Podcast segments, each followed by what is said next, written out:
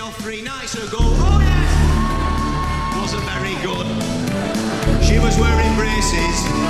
Cut me cocked a ribbon. Which is why He's only got one nipple. Fact Oh. Yeah. See that? Is that the one? One. That got what? That's nothing. Thanks there. for doing that on national TV. No, I just think it's good because Where's it's on your the other nipple? Wikipedia page. Well, it got, it, an operation went wrong. Babe station for terrorists. That'll be cracking, eh? Bin Laden ring straight him. Hello? Hi, big boy. What's your name? Osama. Uh, Leo and Penelope won't be able to mask. No, Penelope does mask. Of course she does. Oh, come on then, give me an example. Everything in Penelope's behaviour is mimicked and it's learned behaviour and copied. And if she Yeah, but that's not masking, is it? See the fella sat right out here. Look at his coat, He must be a queer. Oh yeah!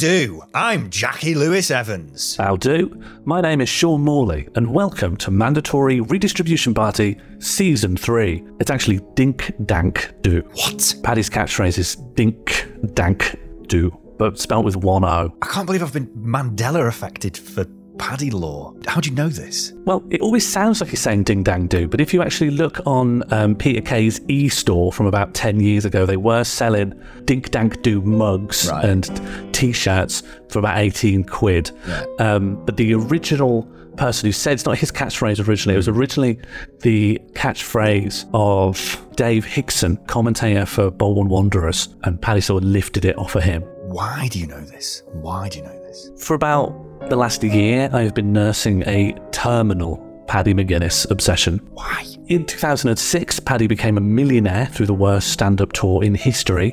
Um, in his second tour, he stops the show midway through to play a Greggs advert. No, no, Sean. I'm not asking you for more Paddy law. I'm asking why you know this. Why have you accumulated this knowledge? Why are you, Sean Morley, compelled to learn about Paddy McGuinness? He released an autobiography last year, and it's amazing.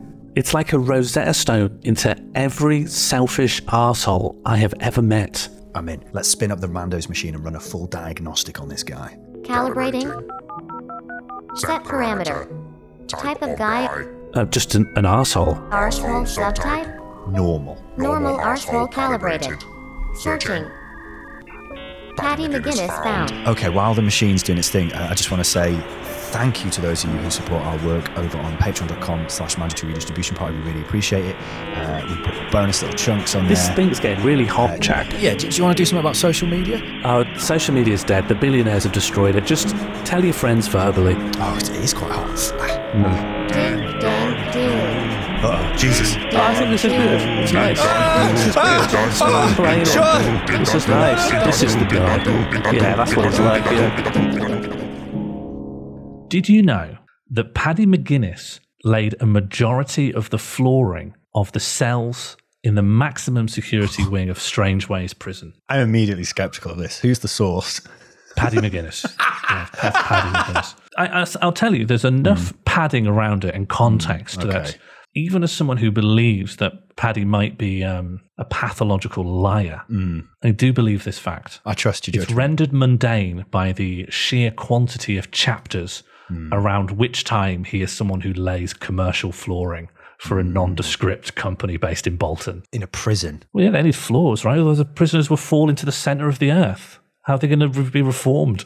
Is it special floor? I actually I don't think so. I don't think they really are worried about prisoners digging out. I think digging out's more of a myth. Have you seen the floor in the Star Wars show Andor prison? Uh, no, I haven't really seen a lot of Star Wars. I recommend Andor. Mando's recommended the floor? Andor for the floor. As you call it, and floor. There's a lot going on in that show. Sorry, that was a delayed. You had that. You had that floor. pinned. It's like Oh somehow you had it in your short-term memory. But I'll look at that in a second. My brain I've never seen a delay like that. You kept your thought all the way to the end. Yeah, I really want to clarify. I'm going to keep that even in the cut. with the sound. That wasn't like lag. That sounds like lag. The lag was in your brain. I think my brain's doing that more, and I'm worried what it means. Anyway, It's impressive. You can you can hold a queue. Honestly, that's actually insane.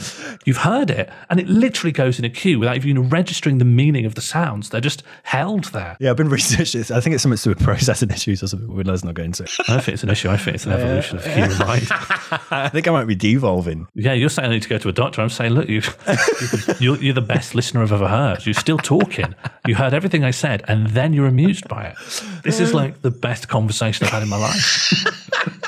I think we, if we keep going in this trajectory, we can have it where we just both are constantly talking, Yeah. but still happily participating in a shared conversation. Sometimes someone says a a thing, and then I hear something completely insane.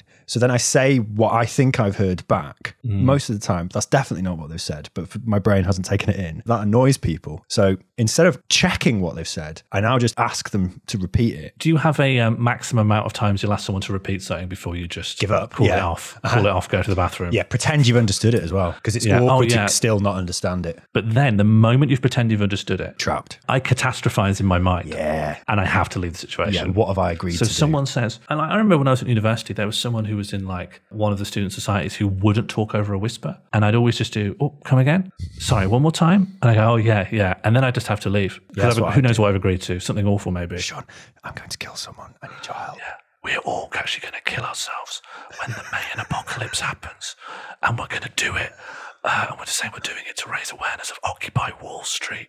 Are you in? And then later I'm leaving, find out that's what they were doing. I'm like, damn. that would have been a great way to go. Those fat cats need to learn a lesson. I need to learn from our mass suicide. That'll teach them. That'll stop them. The flaws of Paddy Strangeways. Yeah, yeah. Yes. I just think it's funny that some of the most violent people Hmm.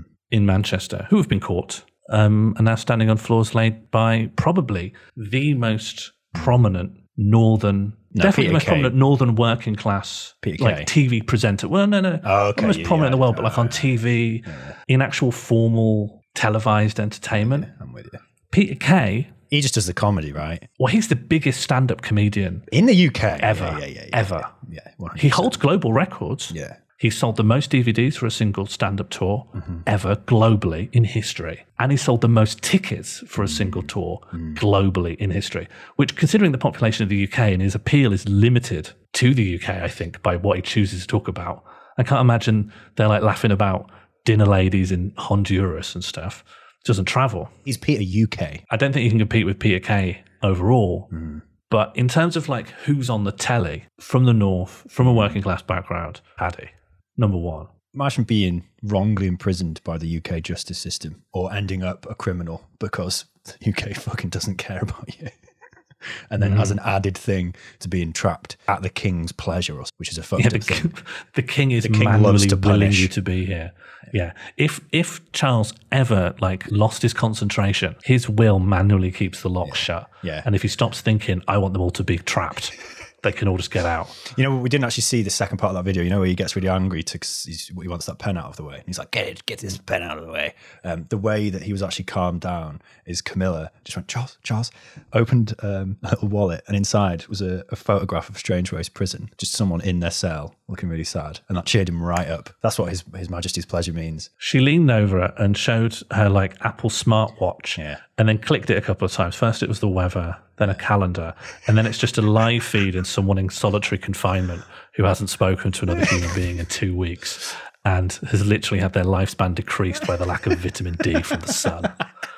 And he was like, okay, I forgive the pen. He cracks a little smile. Dribbles. That's a little too much good. pleasure. Yeah. He's salivating. Good. Mm, good. Mm, yeah. Mm, yes. Trapped.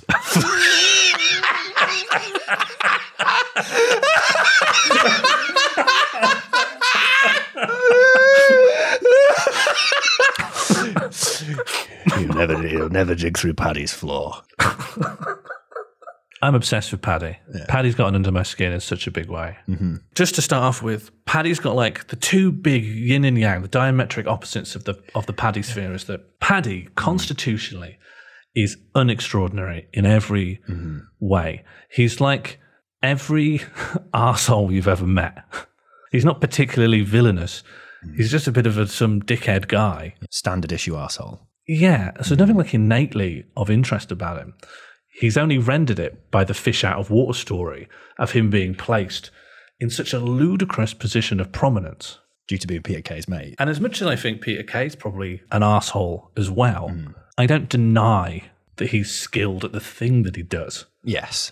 And so Paddy's rendered more interesting because he's just as much, if not more, of a prick. Yeah, yeah, yeah, yeah. But he's there through a kind of nepotism, a nepotism which you can't normally be the beneficiary of nepotism when you're hmm. from like northern working class poverty. His lack of self awareness while being placed in a position where people are normally like surrounded with optics and PR stuff, hmm. it comes out in his stand up DVDs, which are, Fucked. and then his autobiography, which I do not believe was ghost written. From like tone and stuff. Or, I believe it was neatened and edited right, yeah, yeah. and took out some of the stuff that I think would have been legally complicated. He talks about like when he got off the wagon and stopped mm. taking drugs. Taking drugs. Does he just use the term drugs? Well, no, it's this really weird thing where like he talks about going on the lash a few times, mm-hmm. and then there's this one story where he smokes half a joint that someone else left in his house, Right, And then says, "I'm never taking drugs again." You're writing it as though you used to take lots of drugs, but the story explicitly said you've literally just tried your first drug. and it feels like an editor very harshly went, You've admitted to a lot. We're taking the chapter out where you talk about the cocaine, mm. and we're going to modify the chapter where you stop. It won't make any sense now, but uh, you still get that uh, beat of you becoming a family man after you've had half a spliff that someone left in your house. Who's leaving a spliff? Um, that also isn't specified. Um, and if they were anyone famous, Paddy would name them three times because this is one of the most horrible, clunkily name drop books. He is childishly, excitedly addicted to fame, addicted to being near fame, putting his name in a sentence that contains the name of other famous people. I love it. This is fascinating. He talks about this time he rode a barge that is only rendered significant because Elton John once rode it.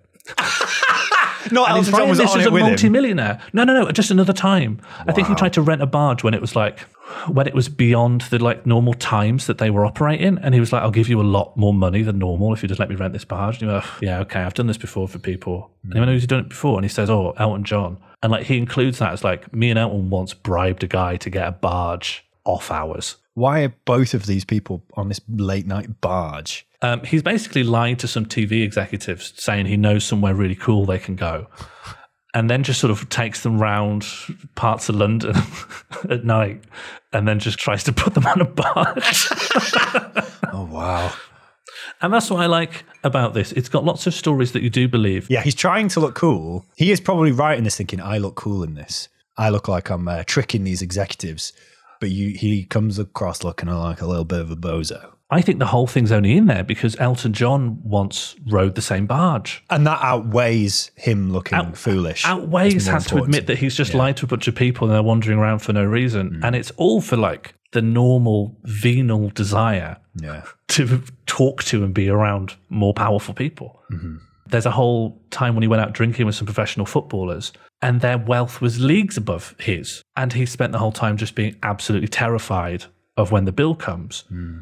There's nothing in him that could admit to the professional footballers that he doesn't earn as much as a professional footballer, even though obviously he doesn't. Who does? Who who does? Hmm. He couldn't be like, remember, guys, you're professional footballers, so this is. I can't go for like fifty quid a drink, can I? So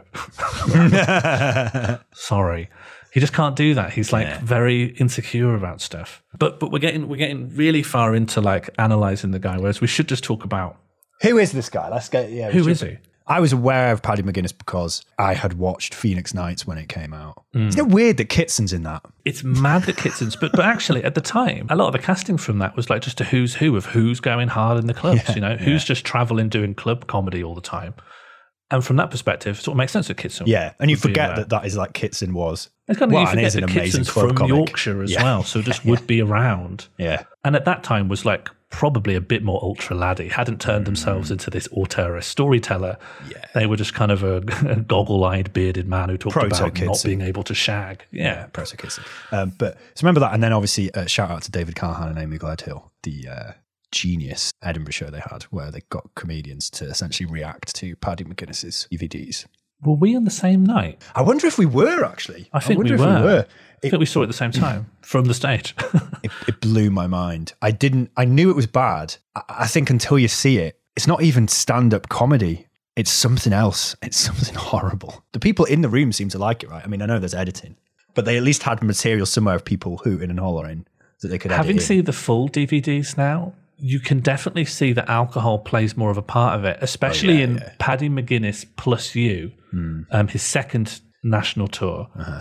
And live DVD, where he has to give them confections from Greggs and bread Hmm. while asking them please to be quiet because he's recording, and that made it onto the DVD. So it's like they're going mad for it, but like they're not Wasted. engaging. They're not here for this. It's not clear if they're enjoying the stand up, right? because they're interrupting the stand up, and they're he's very frustrated that he can't do his material. but his material does include a full advert. He does an actual. He plays an advert from the hmm. telly, hmm. and that was my induction as well. I knew him as the hmm. guy from Phoenix Nights. Now he's done this diabolical stand up, but with a huge budget. In the autobiography, he says he did 180 dates of that show. what the fuck? That's Did he sell lie- 180 dates? I don't know if any were cancelled due to low sales, but I, what I do know is that that number is false, and whether by an actual lie, a typo, or a misprint, it is 108. Okay, that's still a lot. It's still a lot, considering the book covers his entire stand-up experience up to that point, which was two gigs. He did one gig. What? The first gig, I think, was at a student comedy night in Preston. The second gig was hosting an award ceremony at a gym. And then the third gig was a 108 national tour date. It raised millions. And he says in the book that he wrote all of it within 48 to 24 hours of the first show. That makes a lot of sense. Yeah. and Um, rehearsed it in the car driving to do the show. That makes a lot of sense because his stand up is like a weird blend of the most confident guy at the comedy balloon, someone who's brought 20 of their mates, who are like really egging them on, and they're like mega confident, but it's horrific. And there is an American man who does stand up routines on YouTube and he's like filming them like outside his garage door Oh, and um, he posts them and he they're like he's really going hard. He's got the delivery of someone who thinks they're playing a stadium. Daniel Songer. Him? yeah, I think that sounds right. That sounds right. Very, very confident man doing first gig pissed to even more pissed mates and someone who actually has never had their material tested by an actual performance and is doing it with absolute confidence outside their garage door. Yeah. Sin is one of the people in this Phoenix Nights a lot among these other amazing comedians. But Paddy McGuinness is not an experienced club comic. He is a random he is a guy who knows Peter Kay. And in the book, what's really interesting is like you could make the argument that it's a success by like the normal basic metrics. It's obviously critically panned and stuff, hmm. but like after this, he's a millionaire. This show, this this tour makes him. And the money and ego boost of that would send someone into space. While also being like, you know, he feels like the criticism he received is badly deserved. And hmm. he has this whole kind of insecure chapter about like the people he, he says are like the emblems of like alternative comedy. It's like Simon Munnery, hmm. Stewart Lee, Daniel Kitson. Hmm. He could do stuff just like that if he put his mind to it. Oh right, yeah. but he chooses not to out of respect for his audience. Right, they've come to see filth and sort of disconnected thoughts about poo and cum, and he has to deliver that because that's what they want. Is that isn't just bad, it's it's like horrific. It's gross. He's trying to be edgy, but he never actually says anything that beyond like the implicit misogyny Yeah. of how he talks about anything to do with well anything, actually. Yeah, yeah. And there's a really interesting thing, like there's an implicit homophobia of any time because he's always talking about sex a lot. But whenever he talks about his own penis or his own balls or his own cum, he retches violently into the microphone because it disgusts him. He loves shagging, but whenever he sees his own dick, he wants to vomit. It's just this strange through line, and, and he doesn't get laughs for it. But like, Yeah, because that's really weird.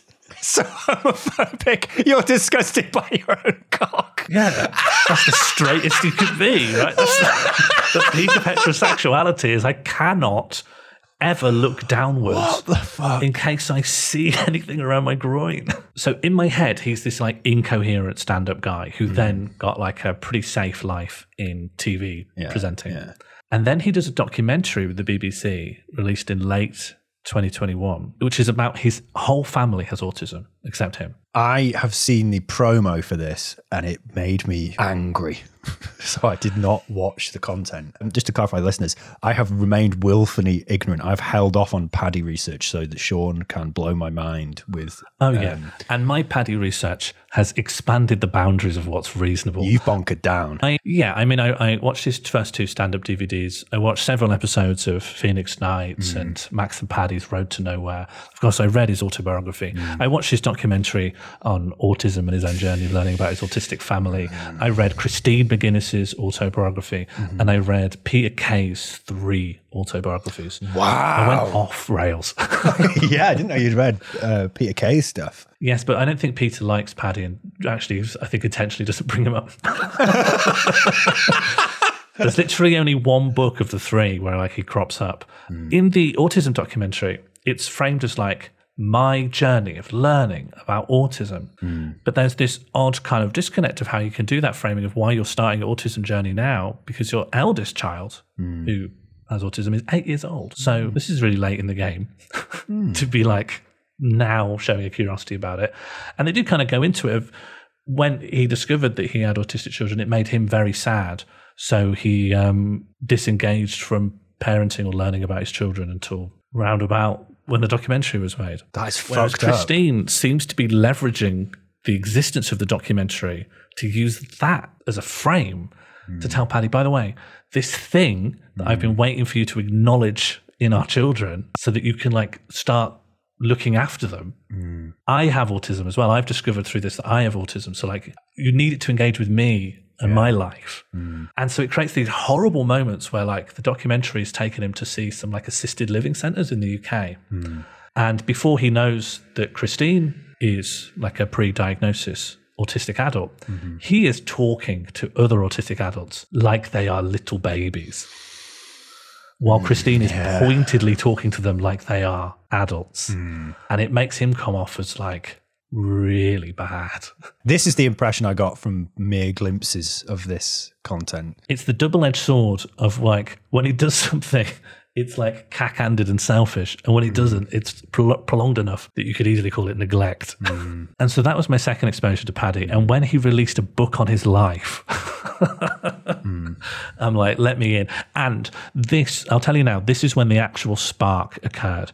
It was reading the very, very first bit of the autobiography. Mm-hmm. First paragraph of his mm-hmm. autobiography, and like the acknowledgements, the intro, is him saying he has never even read a book before, let alone written one. like that sen- he, does he say that sentence? Because that's masterful. Credit where credit's due. That's really funny. It's funny to do the Garth Marenghi of having written more books than you've read. Yeah. But the but the maddest thing about that is he has written another book before. And he's forgotten. He's forgotten. This is the second book. What's his first book? He wrote this kind of toilet book, Paddy McGuinness's Guide to the North, and it's just uh I mean it Did must have it? had well, clearly not then, Yeah. but he's forgotten there's another book listed to his name. Yeah, yeah, that's what he's actually. So when he's forgotten. saying not forgotten written writing a book before, yeah, he's yeah, he's- credit. he's he's forgotten actually. When this goes out on Amazon and you click through to the author, this is your second book. The book is called My Lifey. Why does it say explicitly? He like acknowledges that it's like a reference to his catchphrase on "Take Me Out." Oh yeah, In order to connect those dots, my brain instantly goes, "No likey, my, lifey," Yes. yeah, yeah, yeah, yeah. which is unintentionally extremely grim for a book that's got him laughing on the front. That would be an incredible title, though. No Likey, My called that. Lifey. Yeah, yeah, yeah, yeah, yeah. Yeah, someone should use that for something. He only used that title because the editors wouldn't allow him to use his initial proposed title. Which was He wanted to call the book Girl Power.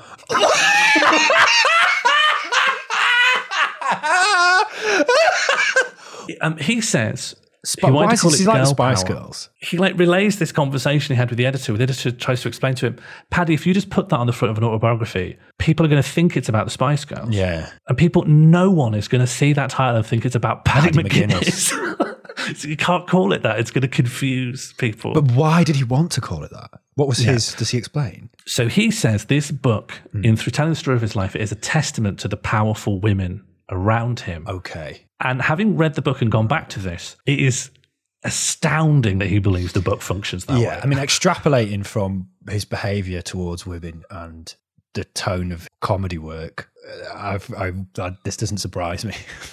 also extrapolating from the time at this time he was having an affair with his on his Oh, right. wife. Fuck. Okay. And Christine barely comes up. Mm. It's it's just like he's standing right there, and Christine is barely mentioned. Mm. Maybe because in order to tell the story of how they met, you have to talk about him in his early thirties and her as a nineteen-year-old. Mm. And maybe you don't want to talk about that.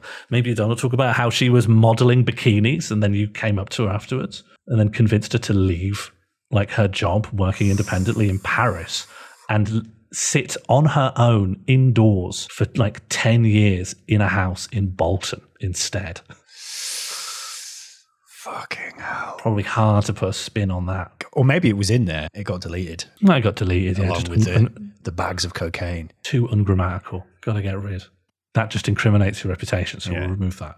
Leave these other things, which just imply that you're just a bad guy generally. Not that you've specifically ruined your wife's life. and then the next thing he does, he starts talking to the reader like they're all millennials. In my case, he was right, but I think for hmm. 99% of the cases, he's going to be wrong. And he goes, If you want to know about me, I'm a kid from the 70s. And he's got this like big description of like 70s nostalgia. Hmm. But it's like wrong. he says all of these don't appear in the book. If you understand me, you need to know about all these things. He writes this list of like everything he remembers from the 70s. Yeah. And it's clear like he's participating in this kind of collective, what he believes is a collective understanding of the 70s and not his actual memories. Because this list includes Tamagotchis. Tamagotchis? Yeah. Tamagotchis is Tamagotchis 90s. released in the UK market in the early 90s. So it literally cannot be a memory or anything to do with him. Yeah. But he thinks other people played with Tamagotchis. Maybe it's a joke. Is it a joke? There's a few things in there which I'm like, is this a joke? Wrong is a kind of joke. At one point, he, he does a little quip, I guess, where Yeah. he calls um, an etch a sketch nature's iPad. That's and I did funny. sit on it being That's a few being like, That's funny. but, but it is funny if, do you know what I mean? Because normally you'd say like, Nature's iPad! yeah, like you might say that about maybe rubbing a piece of charcoal on a, on a rock or something, you know, fashioning dye for some berries and painting it on a cave. That might be nature's iPad. Yeah, but it's funny because But- it's like it's not from nature. That's why it's that's a joke. That's a great non sequitur. Credit But doesn't a credit's joke due. have to? But no, hang on. Doesn't a joke have to be intended to be a joke? Like if, if someone says something doesn't make any sense and you start laughing and Mm. they don't mean that, that's not a joke. You're now bullying someone. Am I'm bullying Paddy McGuinness by finding that funny? Well, I don't know. I think he'd say it's a joke. In the same way Tommy Wiseau says the room was a comedy. Ah, okay, I'm with you. Do you know? Well, there's another time when he says he's talking about something that happened in like the 90s. The launch of the Nintendo Switch. Oh, actually, no, he's telling a story that happens in the early 2000s. And he says, oh, yeah, life was a million miles away from the health and safety obsessed world we're in now. It's like, this is like 2003. What are you talking about, Paddy? This was the actual height of people hmm. talking about health and safety's gone mad. Yeah, yeah. There's a lot of like him saying like received stuff, but it hasn't applied it quite correctly. Like nature's iPad, there's a joke there, but he hasn't quite understood the rules of the, of that idiom. Hmm. And the whole like, oh yeah, not like now. This wasn't all health and safety like we got now. But he's forgotten that the story takes place during the era of health and safety. So it doesn't quite hmm. line up. Um, he even at one point says to quote Victor Meldrew, I didn't believe it. Because he's trying to say like he didn't believe something, so he throws in. Oh yeah, to quote Victor Meldrew, I didn't believe it because he's talking joke. about so, Mis, misquote, the- so doing a quote wrong. Saying to quote Victor Meldrew and then quoting not quite his catchphrase. That's funny. It is funny, but I just don't think that's what he's going for. If you know? they are intentional jokes, Nature's Etch a Sketch, and to quote Victor Meldrew, I didn't believe it. That's funny, but that does not map onto Paddy's humour anywhere else I've seen it. They are like full on non sequiturs. yes, I, I, there aren't jokes like that in you know Max and Paddy's Road to Nowhere. That um, definitely is more about uh, shagging and regional and sometimes ethnic stereotypes. Yeah, yeah, yeah. Whereas fact, these, remembering now, actually, it's, it's full on racist. and maybe they're funnier as well. They're funnier filtered through the character of Paddy McGuinness because because they don't. Make, it's another level of non sequitur because you're like, why is he saying this? That's really bizarre. yeah, like the ultimate non sequitur joke is to do about 20 years of hmm. straight down the line, like blue and bawdy comedy, Yeah. and then throw in three really left of field, awkward garden path style jokes. I think people can change. I would like to see Paddy change. I'd like to see him turned into stone by Medusa. I didn't believe it. Yeah. Just like you, you might remember from One Foot in the Grave, Victor Meldrew, just like him, I didn't believe this. of course, it's fucking great. Yeah.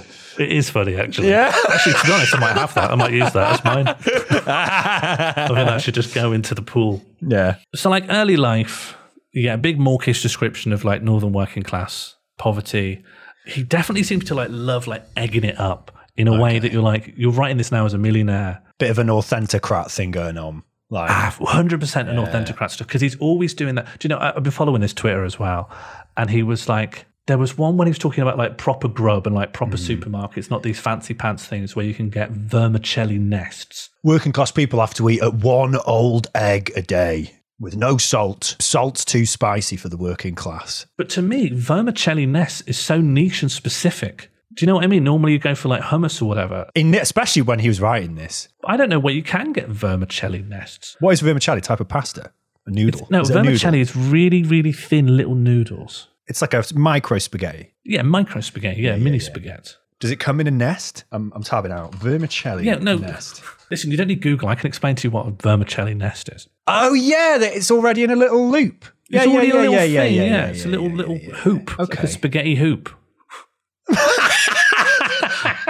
Did you do that pause and listen thing again?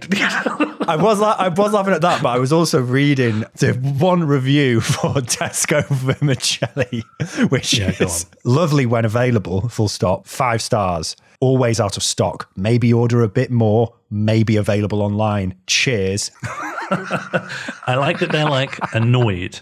But five star. This is it. I think there's confusion in the review process. Hmm. Are you reviewing the good? Uh-huh. Are you reviewing this item? Yeah, yeah, yeah. Or are you reviewing all of the? Co- are you like reviewing the supply chain? When does he? When is he suggesting vermicelli nest was not a thing? No, no, it's not about when it was a thing. Oh, it's, right. He's given an example of like la di da food. I've never seen something like that in a supermarket. Yeah. I didn't know vermicelli comes in this. I've never seen it. To me, vermicelli is something you might get like at a Chinese. That's him like trying to portray working classness while also mentioning a type of food that seems considerably fancier than anything I've ever seen. I would like to try and get across to you what Paddy's stand up is like, because it is not like other bad stand up. And I have seen a lifetime's worth of bad stand up. I've seen bad live comedy from every angle available front row, back row. Tucked in a tech booth, stood nervously on the wings, watching it dribble from my own chapped lips, the wet lips of my peers, and a thousand other mouths desperate to chomp on the dry teat of the comedy industry.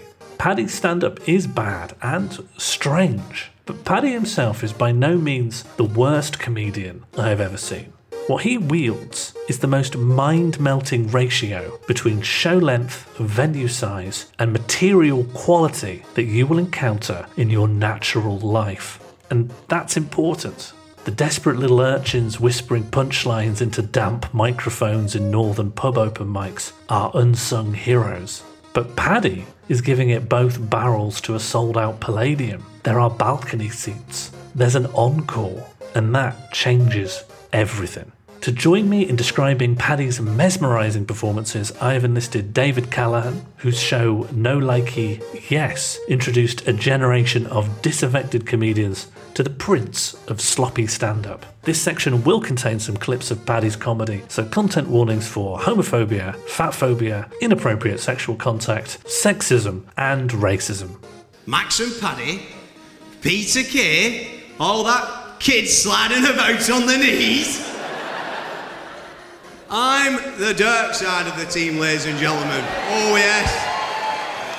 Babe station for terrorists. That'll be cracking, that, eh? Bin Laden ring straight him. Hello? Hi, big boy, what's your name? Osama. Oh, where are you calling from? A cave? oh, kinky. See the fella sat right down here. Look at his haircut, he must be a queer. Oh, yes! Nothing wrong with that. If a man wants highlights, there's really nothing wrong with that.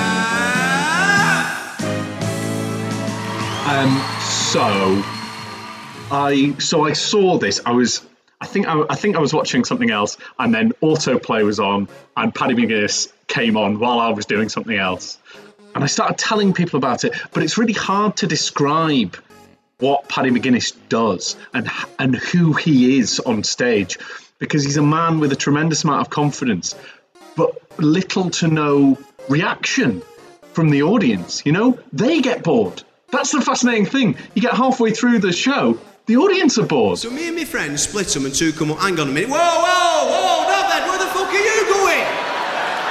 Hey! So it's not like the feedback's good. It's not like he's playing to his own crowd. The feedback is bad. So you watch it decline and die in real time. The more you watch it, the, the less you understand where a routine starts, where it ends. The Fiesta Resistance really is the bit in the middle where he's he's pretending to be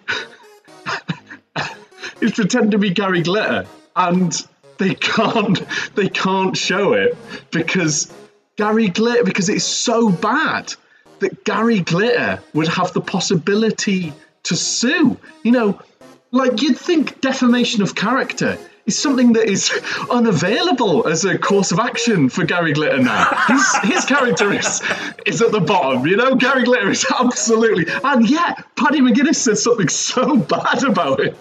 Now, I'd love to show you this, I'd love to, but GG, the glitter, he's put a stop on it. You'd have loved it, it used to bring the house down. Pedals have rights too. I'm sorry. And that's like, such a pleasure to watch uh, Paddy McGuinness shrug his shoulders in a really annoyed way and say pedos have rights too. I mean, And it feels like he performs it in the same order that he wrote it. So the bits get kind of longer and worse as the show goes on. So whatever you're addicted to, there's more of it the longer you stay. And that's what that's what's like the fascination fuel. There's a lot of isms in this world, but the one that I want to talk about tonight, shitism. now, this is serious, this Glasgow, right? Discrimination against different animals' poos, right? Now, because it's a serious subject, we're going to approach it in a light-hearted manner through the medium of family fortunes. Oh, yeah, yeah, yeah. I mean, the amazing thing about the show is there is so little content in it. Hmm. Like, everything he says is bad. So there's like a six minute long video at the start. Then he comes on stage, he does a dance routine, and then he gets a woman out of the crowd and inappropriately touches her. And that's before he's really said hello, you know? Hmm. And then he does a series of routines, all of which get worse and worse. And, and at the end, he sings Minder and does a Q&A with the audience. Now, in between the end of the video and the start of the Q&A is 41 minutes. what, what I like about the second tour is he shows a Greggs advert to the audience in the second tour. That's that's one of my favourite things. Right, now I've wrote these new adverts for Greggs, but the last one I wrote, it's not on till 2009, right? But I'm going to play it to you tonight. Is this a live? Oh!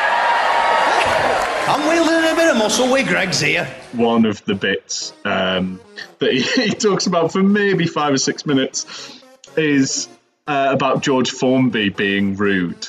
Um, as if Paddy McGuinness can't understand that they're comedy songs full of double entendre. Like Paddy McGuinness, you know, George Formby is like end of the pier entertainment. You think Paddy McGuinness would absolutely love that, and yet even then he can't understand what it is. And just on the face of it, it is so surreal to see a performer get up, show another comedian's work while pausing it after every joke and going, What the fuck?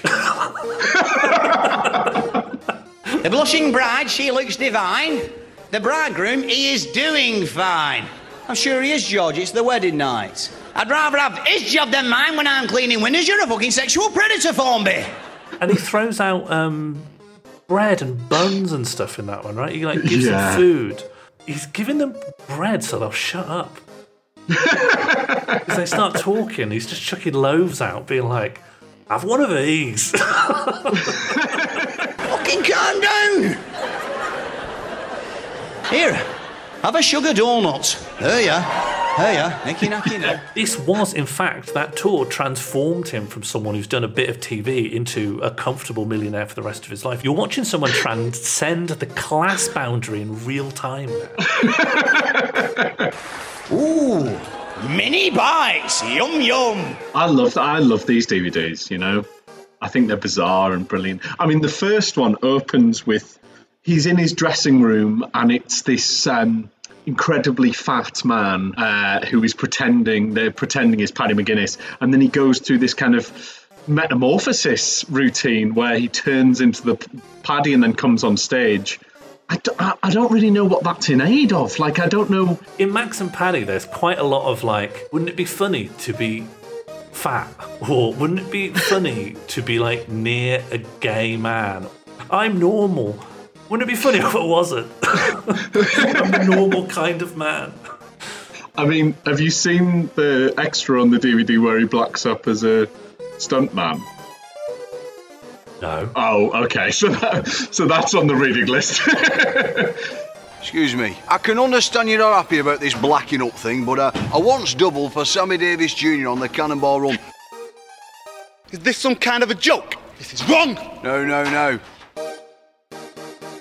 Early life Paddy, it's just he hasn't got enough like traumas to talk about and not enough things happen. Mm. He has a go at trying to make like here's my hard life, but he basically says he tries to attribute a lifelong shyness that he doesn't have to shitting himself when he was 6 years old. And I just don't think he sells it. I just don't think he sells the story very well. In what context did he shit himself? He did a poo in his pants mm-hmm. while a friend was round. And so he tried to hide his pants inside a toy, mm-hmm. not thinking that his friend would be here to play with his toys. But also, he's removed his pants. Well, no, that his friend just had to like open up a transformer or a, Right. a thing and be like, "What's this material? Mm. This is shit. This is human This is shit." human shit, yeah. And Paddy had to be like, "That's my shit. I put it in the transformer." Which actually, now that I've actually now put myself in that position, yeah, that that could change your personality for life. And then there's just his early work life. He actually gets a lot of his jobs through family connections, mm-hmm. surprisingly. They're not glamorous jobs. They're like working in factory stuff, doing things with like industrial sealant. Um, he works in a gym for a while, although, in order to get on well with the older men who seem to like rule the roost and bully the staff and bully everyone else, he does allow them to turn the sauna into an active dogging hotspot. He, he, he sells it like he's being clever, right? Here's what you do. Here's what you do, right? These older guys want to push me around. Here, watch this. I'll give them everything they want and turn the sauna into a dogging hotspot and let them sell alcohol in there as well. Fucking hell. Yeah, it sounds like they were giving you the runaround. Yeah. Paddy, you should have told them not to do that. I don't know how you've sold that like a life hack. Someone tries to tell you what to do, lad. Just roll over and show them your soft underbelly and let them pierce that with a pike. We seem to have established a running theme of he tells an anecdote. He thinks he's coming across as cool, but he actually comes across as a tool. At one time, he's asked, he's working in like a little factory, like a little industrial place, going to refurb all the kitchens. Hmm. And they say, We've got this prefab thing set up that we're going to have our lunches in. Can you like sort the walls out or paint it or something? And he decides to wallpaper it with it with pornography. And you get this is like a quite a clipped story. All the men, when he reveals it, are like, haha, yeah, well, well done, yeah, yeah. And then all quietly have to say to him, because these are like old geezers. Hmm. And he's like late teens, first hmm. job kind of thing. They're having to say, look, Paddy, we actually come in here to eat. And I've been married 25 years hmm. and I love my wife. And she's made me these sandwiches. And it makes me feel bad in a way I don't know how to express to see these tits and asses and vaginas when I'm just trying to have, you know, a butty that my, my wife made me, you know. Hmm. Don't tell the other lie, all the lads, Paddy, but could you please take down the pornography from the cafeteria? that now that is masculinity. Yeah. That there's something in that that I just find so fascinating. Where like you have to all be like, yes, sort of made us have unbidden physical sexual responses while we're trying to eat at work. They all have to like celebrate it, but like no one would ever want that. No, No one wants burn ever in the work that. kitchen. It's also very interesting having Paddy talk about like presenting his working class upbringing, which is real. It's true. It's not a lie. Mm. Yeah, yeah, yeah. But the way it becomes so key to his identity now, hmm. he voted against Labour in 2019. it was the first time he voted in his life, just to deny, literally just to deny. he gets into stand up because he reconnects with Peter Kay and hmm. then goes with him to the Frog and Bucket mm-hmm. and has no interest in comedy, performing, or stand up until he sees Peter get paid like 40 quid or something for opening and was like, You did 20 minutes of work there. And that's where his stand up, he said it oh, explicitly in the book. I only became interested in it when I saw like the pay to work ratio. That is why he thought he could write his show just driving to the gig because he doesn't see any work beyond that 20 minutes. I guess the problem is when your actual motivation is the pay to Yeah, work. pay, thing. yeah, yeah. And it isn't even the long form thing. You can still be mm. like a greedy stand up, but you're like playing the long game. But when you just see it as like what the pay for this gig is compared to the work put mm. in, all the preparation is literally taking money out of your wallet. Mm, yeah, yeah, the longer yeah. you spend writing, rehearsing, or thinking about it, the, ba- the way to make the most money Less is to effort, more crunch the profit, prep yeah. down. Yeah. Yeah. It's clever. He runs his own brain like you'd run a failing business. Peter starts becoming an increasingly successful comedian. And Paddy, who's not gigging, is still pursuing it maybe in his head, but isn't actually doing any performances, just starts traveling around with Peter. So, so he's not opening, he's just with him. No, he's not performing, even to other countries, to corporates in Switzerland and stuff like that. Imagine being able to travel with one of the most effective comedians and not learn anything. It might also put you off, right? It might, might put you off, but like the fact that he's presumably he's watching whatever Kay's doing to prepare and then what he's doing on stage and how he's interacting with the audience and the rhythm of his writing and the pacing of, of how he builds a show. And he's just ignoring all of that because Peter, Peter Kay's stand up is tight as fuck. And this guy, it's just like no, no effort, no like, well, I guess he kind of has a unique voice. But it creates this really interesting dynamic that I just cannot get enough information on. Peter doesn't seem to like talking about him too much, and Paddy's a bit inarticulate and brushes over stories that you want more detail on. Hmm. It's that Peter's career must be going well enough at this point that he's like flying internationally to do corporates Yeah. and has enough spare money just to bring his friend along, Yeah. who's sort of a guy who's not got anything specific going on in mm. his life and just comes mm. along for ride alongs all the time. To begin with, they're too poor to have like separate hotel rooms. And during this explanation of his ride along thing with Peter Kay, there is the first of two anecdotes to me mm. seem like their only purpose in the book is to explain why another member of the public saw him naked in a hotel room with another man. There's two stories like that, and that they they seem really implausible. Right. And the only commonalities between them is that they involve Paddy and another celebrity and a member of the public who saw them naked together. So the first one's Peter Kay, and the second one is Robbie Williams. We've just circled back to the cocaine question as Well, well. the co- to me, the cocaine thing's not a question. It's just something I legally won't say because it's Yeah. not supported by hard evidence. Yeah. It's not not a question. It's just a, p- a private exclamation mark. Yeah. And so when he does his first tour, he- he's just hmm. entered the world of entertainment millionaires. Robbie Williams starts taking a keen interest in him. So he's just hmm. like a new entertainer. He's a young lad. Robbie Williams is hanging around with him a lot. And then there's this anecdote that Paddy tells where this, he- Robbie Williams is his new friend. Hmm. He goes round to his house, but they're going round explicitly to watch Babe Station together. They're doing the most heterosexual thing two guys could do together at that point. We're so heterosexual that in order to just to just check that uh, we're not just hanging out as friends, we have to put porn on. It's the biggest no homo you can do. Yeah. All the all the guys eating together in the cafeteria. Well, we all must be Yeah, good yeah. heterosexual lads. We've got to put porn on the we're st- wall. we're staring. Yeah, we always have porn on at the same time. Yeah. Now, to me, In case we fall in love. I think it's because we're probably the first people with the internet so accessible. Uh-huh. The idea of like a shared pornographic experience that you'd have with Uh-huh. acquaintances feels surreal. But I think every previous generation of like ooh style blokes, there's some weird way of like heterosexualizing being horny together in exclusively the company of other men. Yeah, yeah, yeah, yeah. which is probably like a landscape I've never had to bother with. I think me and some friends found, found some pornography in the bush when we were kids. Yeah, I've But then we found a frog, and then we just were interested in the frog. Not There was a frog next to it. We literally, you know, like the sweating spaceman looking at two buttons. Mm. For us, I think it was like a porn mag and a frog, and we just were like, let's try and pick up the frog. But I said, I think that actually hurts the frog. That don't, hurts the frog, yeah, yeah, don't pick up the frog. They're like, we're just going to pick it up. We're not going to squash it. And so I'm Mm-hmm. not saying going to squash it. We're not going to, but it will hurt the frog. So if you like the frog, you shouldn't do it. And then I had a fight with my friends. Like a brawl? Um, just a big falling out. Oh, okay, okay. It wasn't a physical confrontation. I was imagining you standing between, moving to stand between them and the frog, and saying, "If you're going to touch that frog, you're going to have to go through me." No, I wasn't nearly as agile to keep pace with two boys and a frog. I think it's more that they wanted me to recant, and I Yes. was simply simply refused.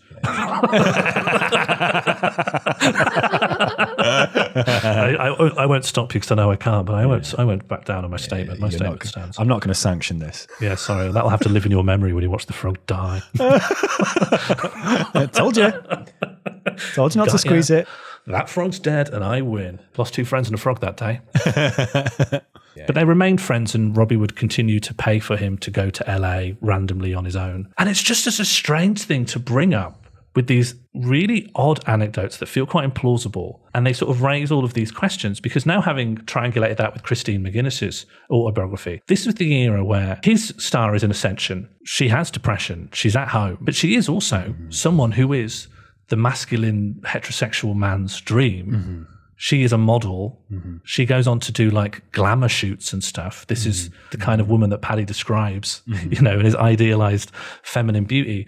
And he is spending no time with her to instead jet off to different parts of Europe. I think he went out to go visit Robbie on like a European tour. And I just don't know why he's put that in there. I'm actually not interested in Paddy's sexuality and I don't really care if he's bisexual or whatever. Yeah. But why include these stories? I guess it's the proximity to fame. He's hanging out with Robbie Williams. Robbie Williams is objectively more famous than Paddy McGuinness. Yeah. Peter Kay and Robbie Williams are both much more famous than Paddy McGuinness. So it's just the same as Elton John's barge. It's the same where he's including these things that hmm. raise all this stuff he doesn't want to talk about. He doesn't want you to think about him lying to and leading executives around in the rain and at mm. night for no reason because he's a star fucker. Mm. But he will tell that story if he gets to say he rode the same barge as Elton John. And I don't think he wants people thinking that he has a massive confusion in sexuality, which led him to neglect his wife. And if anything, being quite uh, uneven and quite ex- like there's no way if someone's just mm, entered the world of celebrity and fame, Robbie Williams descending on you and saying he wants some kind of relationship with you, that's sus. And he doesn't want people thinking about all of that.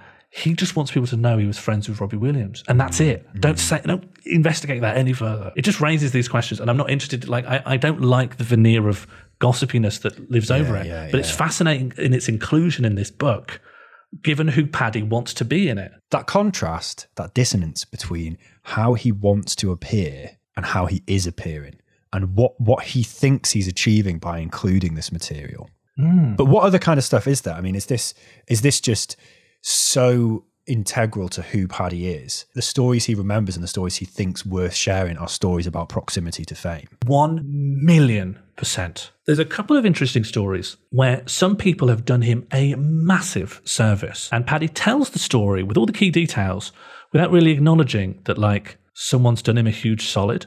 Paddy failed his audition for Phoenix Nights. Channel 4 just did not like him. Peter uh, managed to swing it so he could have a second crack at the whip. And Peter got everyone else's audition tapes and showed it to him and coached him, which is 100% not something you should do. If people are auditioning for something, you cannot take their tapes, show it to another applicant, and go, here's what the executive said about this person and that person. If you do this, this, and this, uh, we'll, we'll work you out the ideal strategy to get this role. Had he this while talking about how much of a bloody ball ache to land this role and he had to jump through all these hoops. And he was like, Paddy, do you not realize not only if Peter absolutely, I don't know what kind of rule he's breaking, but it's Yeah, not the way an no, it's audition not should go. Yeah, this is bad. Yeah. He's like completely like shafting everyone else who's Hmm. wasted their time on this. He's managed to get a massive favor from the execs. This is this is This is Peter's done little bits with Channel 4 yeah. before, but this is like he's fully asking a big favor of execs he's making his first show with for you. And Paddy's like, Yeah, to do loads of bloody stuff to get this thing. Bloody hell. And it's like, are you not mm. realizing one that you've sort of put Peter in the shit here for mm. saying something that he abs- it absolutely should not be public that he did this. Mm. It massively shows that you did not get your TV career mm-hmm. through merit Yeah. because the executives who didn't know you wanted to drop you in favor of Yeah. another person. And he just puts that in there. Woe is me, I am being given all of the advantages through nepotism and corruption. And then the other one is when he gets Top Gear, Yeah. and he tells this story about like how it was a massive coincidence that his agent happened to be at a big racing thing and Mm. was talking to another big e- executive. So the subject of cars just naturally came up, and Mm. it just happened to be the case that at that person at that time Mm. she was looking for a new host for Top Gear. And it's like, Paddy, you, what is wrong with you? That was not a coincidence. Your agent put a shift in, placed themselves in a position where there'd be cars in the background. So the com- the topic of cars comes up naturally. He would have known that hmm. that casting thing because there wasn't, you know, like when someone has an ulterior motive. Yeah. He didn't really have a real motive for ringing her, Yeah, right? It was yeah. it was a it was a fake. This is how this stuff works, and you are now in your 50s and it is mad that you are still minded and managed Mm. and you do not understand how the most basic cogs of the industry that you're in operate. And and you think all these things are just coincidences and you don't understand like everyone is operating around you. And it's so mad that he's been allowed to like have this baby mindset of everything's just weird coincidences and just stuff just happens while also becoming like one of the faces of ITV and the BBC in like a couple of decades. This is his own autobiography, right? Yeah, yeah, Everything, it's clear that he's written it because it's disjointed. It doesn't make any sense. The anecdotes reveal way too much mm-hmm, about him. Mm-hmm. And it only reveals that this guy's like an asshole. You could only write this stuff if you had a total lack of self awareness, which if someone is ghostwriting stuff, ghostwriter would be given these stories from Paddy and then they would craft them into a thing that makes sense of how someone would depict themselves because well it wouldn't be self-awareness it would be an awareness of how paddy would come across in these things so they would Mm. edit it and alter it and obviously there's still been edited but it's yeah, i see what you mean now where it's so blatantly he's written it because it's dripping with just an abject lack of self-awareness Yeah. he only he could have written it Everyone encounters people like this who are kind of solipsistically dense. They can't like think beyond their own mind. And I think even describing them as liars isn't capturing it because I think they just literally think different things at different times, seconds apart. Right? Because a lie, Yeah, they're you the classically, you think of a lie as there's something in my head that I know is true. Mm-hmm. I know that in the box there is a pigeon, but I'm mm. telling you in the box there is a catcher's mitt. That's a lie. Whereas Paddy, it's like in the box is you know a photograph of me having an affair, and mm-hmm. someone goes, "What's in that box?" And you go, oh, "It's a uh, it's a pigeon in a catcher's mitt," and he just will believe that. Then That- that- mm. Let's just add that belief in because I need it. Okay, now I genuinely believe that. But I mean? He's the nexus through where you could think about a lot of people. It's just that the other people that are like Paddy would never be in that position to have an autobiography. And I do wonder if his the choice to make him the northern working class representation for the UK.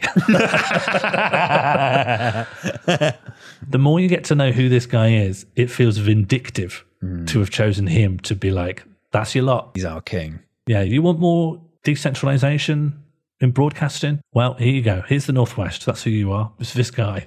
That's the archetypal London media executive version working class northern person, which is a thick white man. Who's an asshole? Who's an asshole? important as well. Yeah. So he goes on TV to talk to Philip and Holly. Mm. And I'd say he is being rude, but they laugh along because his role is to be rude, and that's mm. funny. Mm-hmm. Like when you're at the zoo and you see a, a monkey have a cigarette. It's like that's funny. We've just got a rude guy here who's going to be rude to us. Mm. Because if someone else who was like of the same social status uh-huh. Was rude, they'd oh, respond to it like someone had been rude to them. And there's just something really weird and telling that Paddy's so happy be To play the role. the naughty northerner. Mm-hmm. Because he's so happy to be there. Because proximity to power. Because he lives in like the hamster wheel of like imposter syndrome chasing the smoke of mm. when am i the real celebrity? It's the same loads of people who end up like moving up a social class like social mobility is its own kind of hell mm. because you're not supposed to be there and everyone else knows that so mm. you get to perform being like the silly new guy who doesn't know anything is. Oh, it's just me. I'm just Northern. Sorry, did I cough? That's just the coal in my lungs. and he's done. I feel like he's like traded in everything in his life and he's damaged people around him. Yeah. And at the end of the day, he's just happy to be there. Yeah, that's the essence of Paddy. yeah. He's happy to be there. Yeah, as long as like at the end of the day I can have a can and then drive another fast car. Cheat on my wife, say insane stuff about autism. And I think actually he is depressed and sad. Like it is getting to him. You can't be that forever. I think you have to do a thing to live as the guy who's never done anything wrong. Do you know what I mean? The people that you know the people who've never done anything wrong. Don't know why their friends don't like them. Don't know why their wife won't talk to them. Don't know why they've had to go through a divorce. I don't know what I've done wrong. You have to hope it comes for you, right? You have to hope that when you get grey, it comes for you in the night.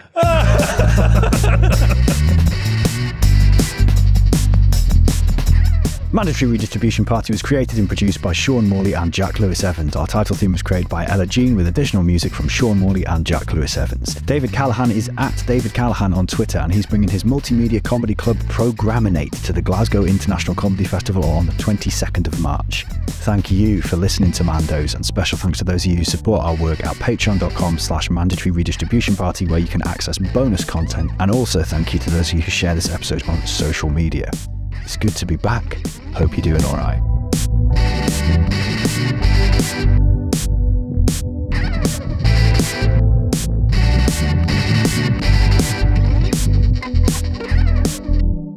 I don't know how we're going to solve knife crime and gun crime, right? But I was brought up with a little bit of discipline. And I think if we had a bit more discipline and a lot more respect for each other, we might just sort it out. Thanks for listening tonight, Glasgow. Good night!